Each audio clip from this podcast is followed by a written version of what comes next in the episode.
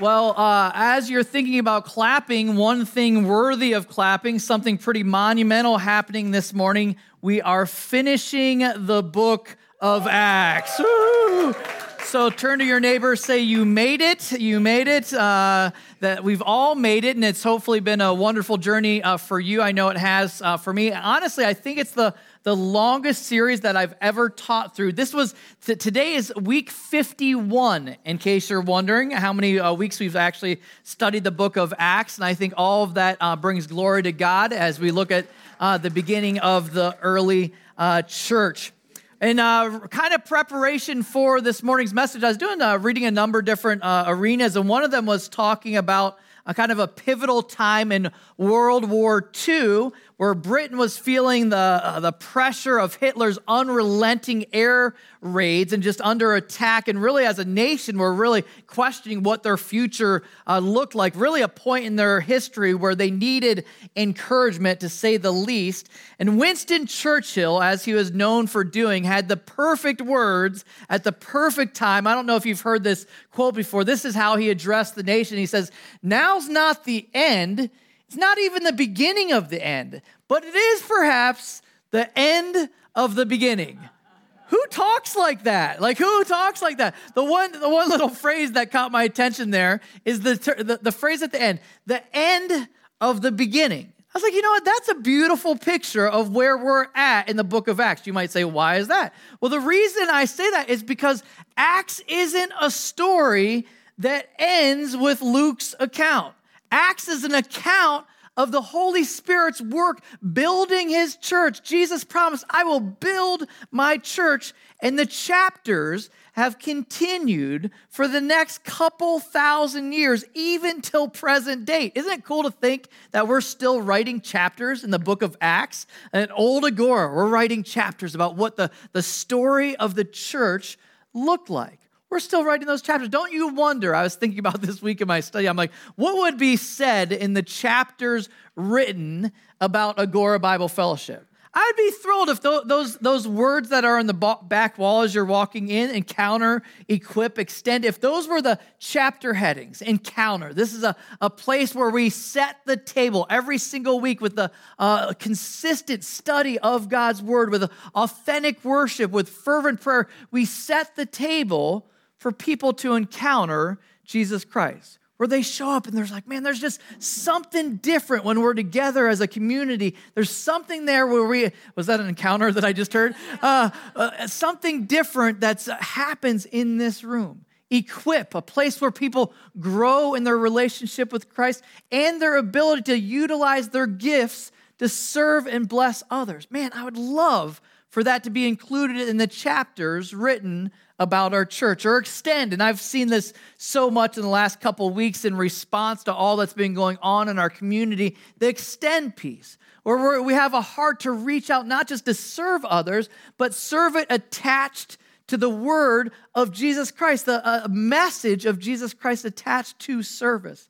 I would love for those things. I don't know about you, but those would make me very happy if those made it into the chapters written about our church. As this story concludes with the Apostle Paul, you're starting to see kind of some trends develop or patterns develop. I don't know if you have anybody in your life where if you, you've spent so much time with them that when you're around them, you're like, yeah, I saw that coming. I was totally expecting them to say that. Uh, that that's a mannerism. Yeah, they're, they're doing that. They're up to being. Well, here's Paul at the end being Paul. He's being Paul just like usual. Who's that person in your life that you watch, you're like, man, I saw that. My, my dad is that person in my life. He, he's one of those people that still tell the exact same jokes that he told when I was a little kid. In fact, I saw him recently. He was talking to my son Chase, who's uh, uh, 13 years old, who was talking to him and put his hand on his head and started kind of giving him a little head massage. And he goes, Hey, Chase, do you know what this is? Chase like, I have no idea. He said, It's a brain sucker. Chase like, all right, all right, great. And he, he said, Chase, do you, do you know what this, this brain sucker is doing? And he's like, no. He's like, it's starving to death. I'm like, what in the world? Who says that? No wonder I'm self conscious and he's investing into the future of my children. Same jokes haven't changed. Maybe, maybe another thing that hasn't changed, he still sneezes in groups, uh, clusters of three or four. It's never, ever one sneeze. It's a cluster, it's a grouping.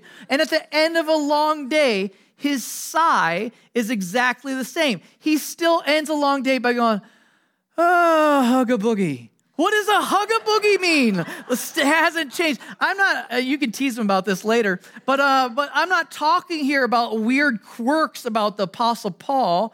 I'm talking about repeatable patterns that we're not just to observe, but to actually emulate. Any good author knows that when you're writing a book, a novel, or whatever, you want to have some threads that are consistent throughout the story. Well, Paul established for us in the beginning of the early church threads that we are intended to carry all the way through to the present day chapters of the church. Well, I'm excited to look at some of those threads this morning, but if you wouldn't mind just joining me in a word of prayer before we explore these last verses. Dear Lord, we thank you this morning for a chance to be in your word. And we're grateful for the teaching that it does, that the shaping that it does, the, the expanding of our understanding of you that it does. We invite all of those things here this morning. We ask that your Holy Spirit would even be present in this room in these moments. God, meeting us in our exact places of need, whether it's a word of encouragement, whether it's a word of challenge, the things that only your Spirit knows to do, we ask for this morning. We pray that in Jesus Christ's name. Amen.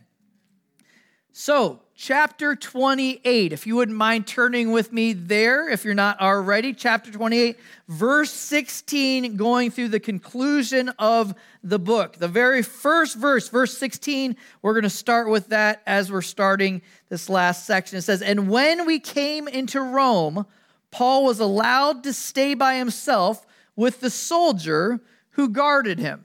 Now, we're going to stop there just for a moment. You're like, oh, that not very much was said there. But what I want to point out is three very important words came into Rome. This is a really big deal. The reason this is a really big deal is because God had made that promise to Paul for years and years, said, You will make it to Rome to be my witness, to have the opportunity to share about my love with those folks. So, here, the reason I bring that up is because I think it's so important in the life of a Christ follower for us to be able to recognize, acknowledge, and enjoy when God is faithful to his promises to us. We have a tendency to get so we're just blazing at such a pace that we forget to slow down and say, like, oh, wait a second. He was faithful there. He did fulfill. I'll tell you what, in the last couple of weeks, as we've responded to things with the fire, I've never heard more stories of close calls ever in my life. Seriously, have you guys heard just endless stories of just like, oh yeah, my house was 10 yards from the fire. Oh yeah, I was I was right down the block from this. Oh, I was right here in God's and even the Albrights who were in the first service who did lose their home, the stories of God's provision and care as I was talking to him after the service, there's just like, it's been unbelievable, God's response through this difficult time. I'll tell you what, one of the things that keeps our uh, relationship with Christ vibrant and our walk with Him head in the right direction is making sure that we acknowledge and enjoy God's fulfilled promises. Here, Paul's actually getting the opportunity. I think it's kind of neat. What does it say is happening to him? He's basically arrived to Rome and he's under house arrest. That means that he's got some freedom within the context of the home to kind of come and go, but he does still have a soldier with him 24 7 was reading a little bit of history on this, and basically, kind of, if you would imagine house arrest still today, there'd be a rotation of different soldiers with Paul 24 hours a day. Most likely, they believe it would be on eight hour shifts, kind of like us today, doing an eight hour day. And so you think about that the city of Rome was known for having the most elite soldiers in the known world, known as the Imperial Guard. That sounds like something out of Star Wars. But the Imperial Guard, they were actually, if there was a rotation of three, Paul, out of the 4,500 known guards there, would have had in those two years that he's here the opportunity to sit with almost half of those guards. In fact, in Philippians, look at this passage. Paul says this He says, It has become known throughout the whole imperial guard to all the rest that my imprisonment is for Christ. Do you think you could sit with Paul for eight hours and not have him bring up something about Jesus? Like, impossible. So, Paul is in hog heaven. Like, he's literally, that's a weird phrase. Uh, he's, he's totally in his element, having the opportunity to share about Jesus because God has been faithful to his promise. And Paul, if you look at it, as its story continues, takes advantage of this opportunity to reach out to his people. Verse 17. After three days, he called together the local leaders of the Jews.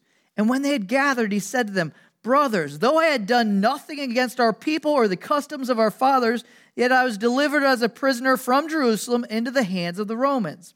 When they had examined me, they wished to set me at liberty, because there was no reason for the death penalty in my case. But because the Jews objected, I was compelled to appeal to Caesar, though I had no charge to bring against my nation. For this reason, therefore, I have asked to see you and speak with you, since it is because of the hope of Israel that I am wearing this chain. And they said to him, We have received no letters from Judea about you, and none of the brothers coming here has reported or spoken any evil about you. But we desire to hear from you what your views are. For with regard to this sect, we know that everywhere it is spoken against. We'll stop there for a little walking through that. I don't know if you've noticed kind of a pattern in communication in the last couple years. A statement I've noticed kind of surface is people use the expression, my people. Have you ever heard somebody say that, whether they're talking about a group of people that they work with, some uh, high school friends, or some people they're in a choir with, or they go to church with, or whatever? It's an expression that people talk about people that are kind of the people they, they spend time with and care about the most. My people. Well, in Paul's case, his people are who? The Jewish people. Was more ethnically based there uh, for sure. So that every single time Paul arrives in a new community, who's the first group that Paul reaches out to? We've seen some patterns here. Jewish people, every single time. First time, as soon as he arrives here, without any variance, in the first three days, what does he do? Reaches out to the Jewish leaders. He gathers them together, and you see him not sitting back and waiting, taking the initiative to reach out to the people he cared about the most. For looking for application, man, I'll tell you what, that is definitely one when you're trying to figure out how you move from a, a life of inactivity as far as impact to a life of activity. It starts with reaching out to your people first. In this case, he's got a, a, a, tough road to haul because he's trying to convince them hey, I got arrested, and it did happen to be by other Jews, but I wasn't guilty. So he's, he's trying to explain to them because it's important that they understand his innocence if they're going to be open to hearing his message. Does that make sense? So he navigates that uh, carefully, but I love he uses a statement. He says, Because of the hope of Israel, that I am wearing this chain because of the hope of Israel. What's the hope of, of Israel? What have they been waiting for? They've been waiting for the Messiah. The, the hope of Israel that he's in chains for is who? Jesus Christ. That's the hope. And when you're looking for threads in present day story, guess what? The hope hasn't changed. A few weeks back before the, the fires, if you remember the, the shooting in Pittsburgh, the synagogue there is a pretty miserable uh, experience. And there's a, uh, a synagogue in uh, Calabasas where some of the leaders uh, had an interfaith gathering to kind of uh, in response to that. And I got invited to go to be a part of that and speak at that. So I was asking just in advance, kind of what are some things that you'd like me to share? What are some uh, to dos and not to dos, if you will? And uh, it was interesting because they the the uh, director there sent me a little note and and she said, you know, we would prefer if you didn't talk about Donald Trump and if you didn't talk about Jesus as the Messiah. I was like, huh. So I'm kind of sitting in my office and I'm thinking to myself, okay, so you've invited me to bring hope, and I'm not supposed to, well, Trump, I can do, I don't have to talk about Trump. Uh, but but uh, to not talk about Jesus Christ as the Messiah, I'm just like, I'm a one trick pony. That's all I've got. Like, I don't have any other hope to bring you folks. And so, so uh, future reference, I'm like, don't invite me to things if you don't want me to talk about Jesus Christ. But in this, in this situation, he's bringing that hope. He's saying, the reason I'm in chains is because of this man. It was intriguing enough to them to say, hey, well, since we haven't heard any news about you being terrible, we're willing to hear what you have to say. We're willing to hear an explanation. And I like the, the statement that they that they make about the, he says, they say, this sect, we know that everywhere it is spoken against. In other words, this Christianity thing, we know everybody thinks it's kind of a messed up thing, but we want to hear from you. It's like, you know, that's kind of today's culture too where people are like, yeah, yeah, I, have I've heard some bad things about Christianity, some things about weird Christians and Bible thumpers, but I'm kind of intrigued because I know that it makes people very different.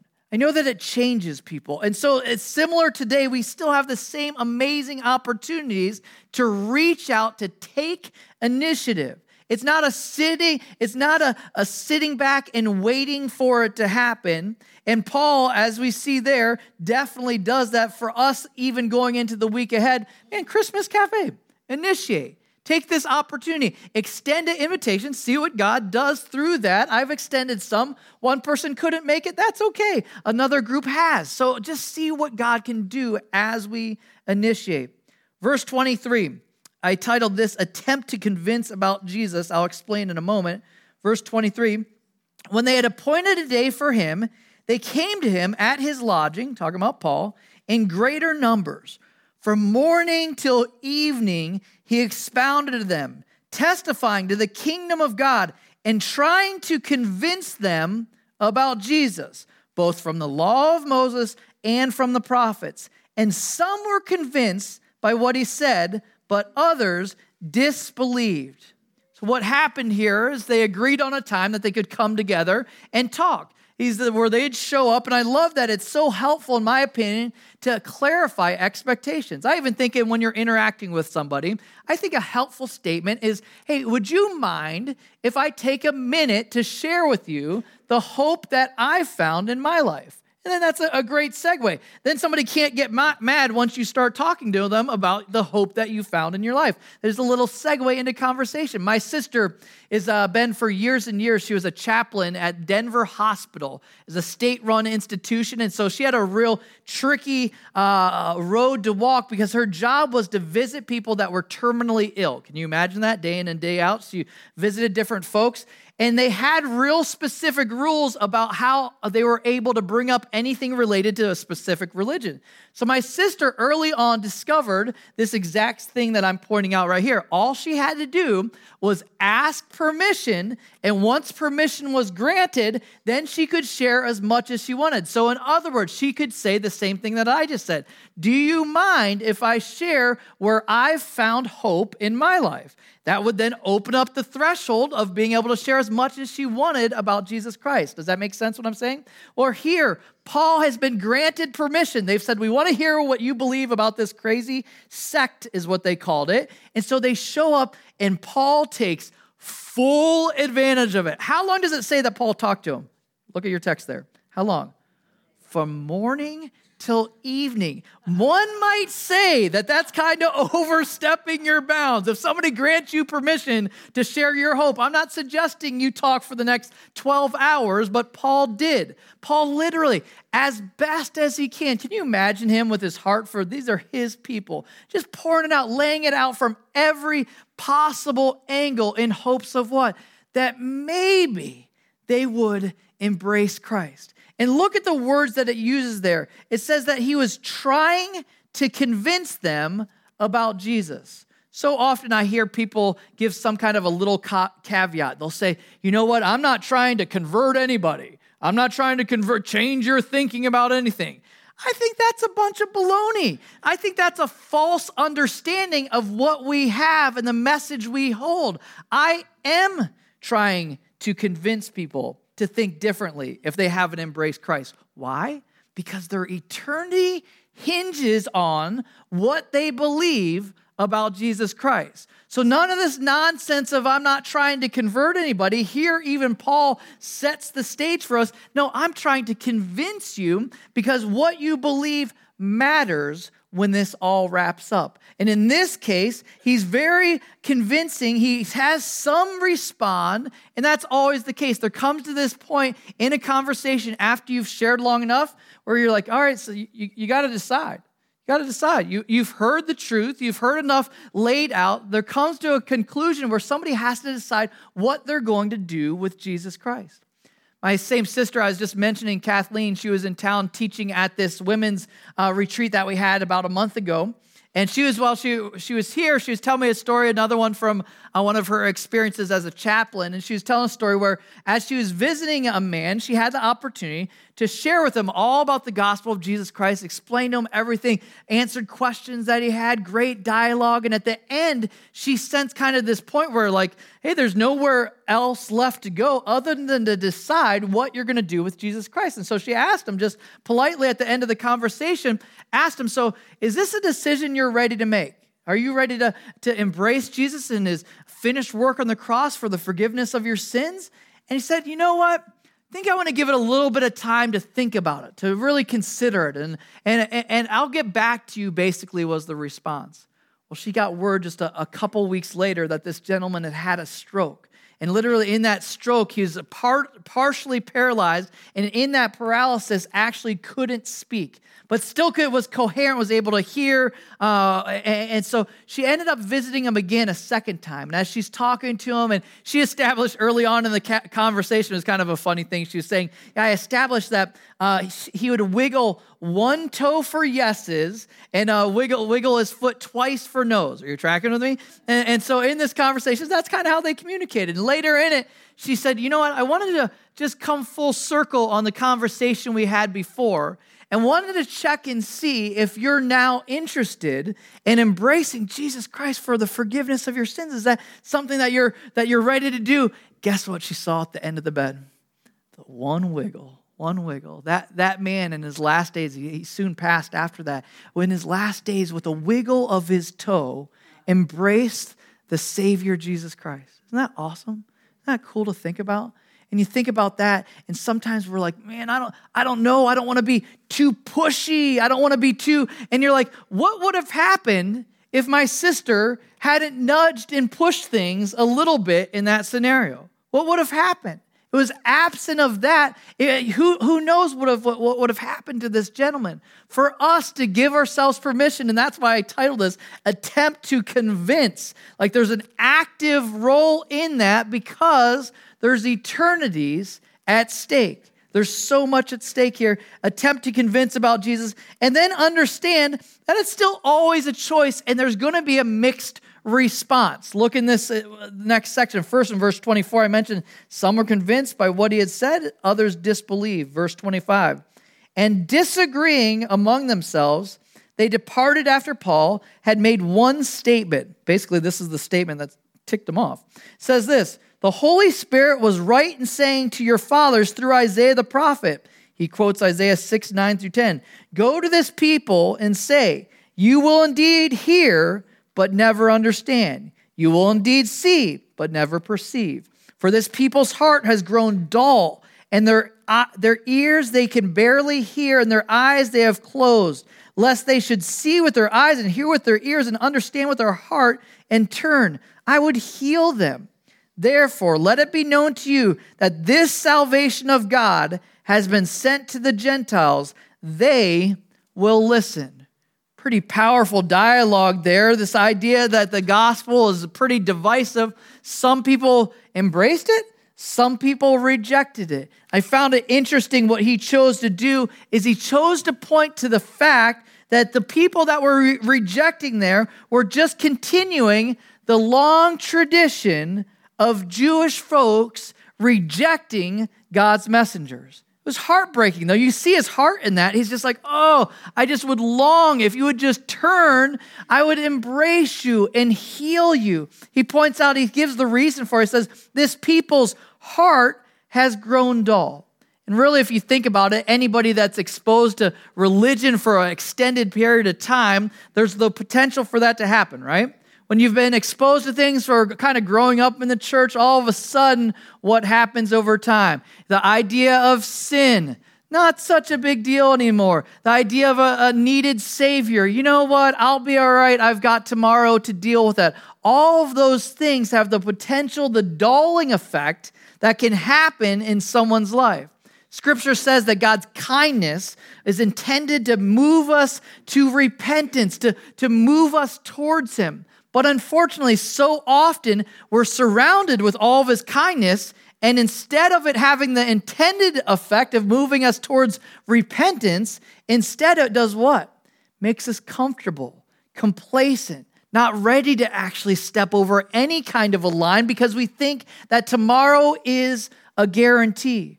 Well, in this case, he moves towards that conversation, and their mixed response, though, doesn't dissuade him one bit. He just keeps on sharing. And I would love to see that even in our own churches. You know what? The joy that we have to share with people, it's not based on people's response. Because the one thing I know is just because somebody doesn't respond once doesn't mean in six months from now when they hear it, when you, they hear you sharing it again, they might actually respond. Last week, I don't know if you were here in the, uh, the service, but uh, uh, we had a gentleman here that got to share. He's like, you know, a long period of time I was coming to this church, and finally, at some point, it clicked my need for Jesus. He made the choice to embrace Jesus Christ as his Savior. So encouraging. Don't be dissuaded just because you don't have a mass revival. Paul wasn't. He kept on doing, continued with his bold witness. We'll end with this in verse 30. It says he lived there two whole years at his own expense and welcomed all who came to him, proclaiming the kingdom of God and teaching about the Lord Jesus Christ with all boldness and without hindrance. I love that. That, that description of Paul welcomed everybody and continued with boldness. And notice it's not vague. It's not just, oh, he kept talking about God. No, it's very specific. Talking about Jesus Christ, the Lord Jesus Christ. In our sharing with people, it's key that we're not vague in general with God talk, but specific about Jesus. And here in this case, you'll see that ending and you're like, oh, that's kind of an abrupt ending. That's the end of the. Is there, honestly, when you guys read that, was there a part of you that's like, really? That's how the, the book ends? Doesn't even, doesn't even finish. It's like it, it stopped in the middle of the story. Exactly. Exactly. You might wonder, how did things play out for Paul? Well, first off, this wasn't a story about Paul, was it? Paul's just a, a player in the story. This isn't a story, but I'll tell you just to be nice. Paul spent the next two years in prison. And then after he finally had his day in court, most likely, most theologians believe that the people that didn't show up in Caesarea to accuse him definitely didn't travel all the way to Rome to accuse him and look stupid in front of Caesar. So most likely his case was dismissed. He was set free. We learn in other books of the New Testament that he ended up traveling quite a bit after that. He went to Colossae, Colossae to visit Philemon. He visited Crete, uh, uh, Nicopolis, Spain, to Ephesus, all these different places. Now, earlier in the message, I said that there are some patterns that you start to see in Paul based on what we've already learned about Paul. What's your guess of what Paul did when he went to these new locations? Anybody have any guess? Talk to who first? Then he went to thank the Lord for us, right? Uh, basically, Paul kept being Paul, right? all the way to the very end. We learn in church history that he was arrested a second time and ultimately executed by beheading. Uh, and, and that, that's how his story ends. But they wanted to be very clear that in this book that it wasn't the end because Paul's story came to conclusion. Why? Because it keeps on going still today. We're writing more chapters, right? Add new paragraphs, add new sentences. And the thing that I wanted to leave us with, and what I really felt convicted as I was kind of praying through the end of this series, what is the one thing to kind of challenge us with? My question for us, and we'll wrap up with this, is the question is if there's future chapters written about the church, my question for you is would you be seen anywhere in those chapters? Would your name be mentioned? Would there be any note of like, oh yeah, this, and she served faithfully in the nursery. Oh, and he was the one that was out serving after the fire, and she was the one. Would you be mentioned? I'll tell you what, I want to be in the story of the church, don't you? Don't you want to be a part of that? Each one of us has choices to make based on our time and usage of time, how we're a part or not a part of future chapters of the book of Acts. There's a silly cartoon that always ends with this uh, this image right here. I added a little. This this is my this is my graphic ability. I added to this picture here. That's not all, folks. Let me pray.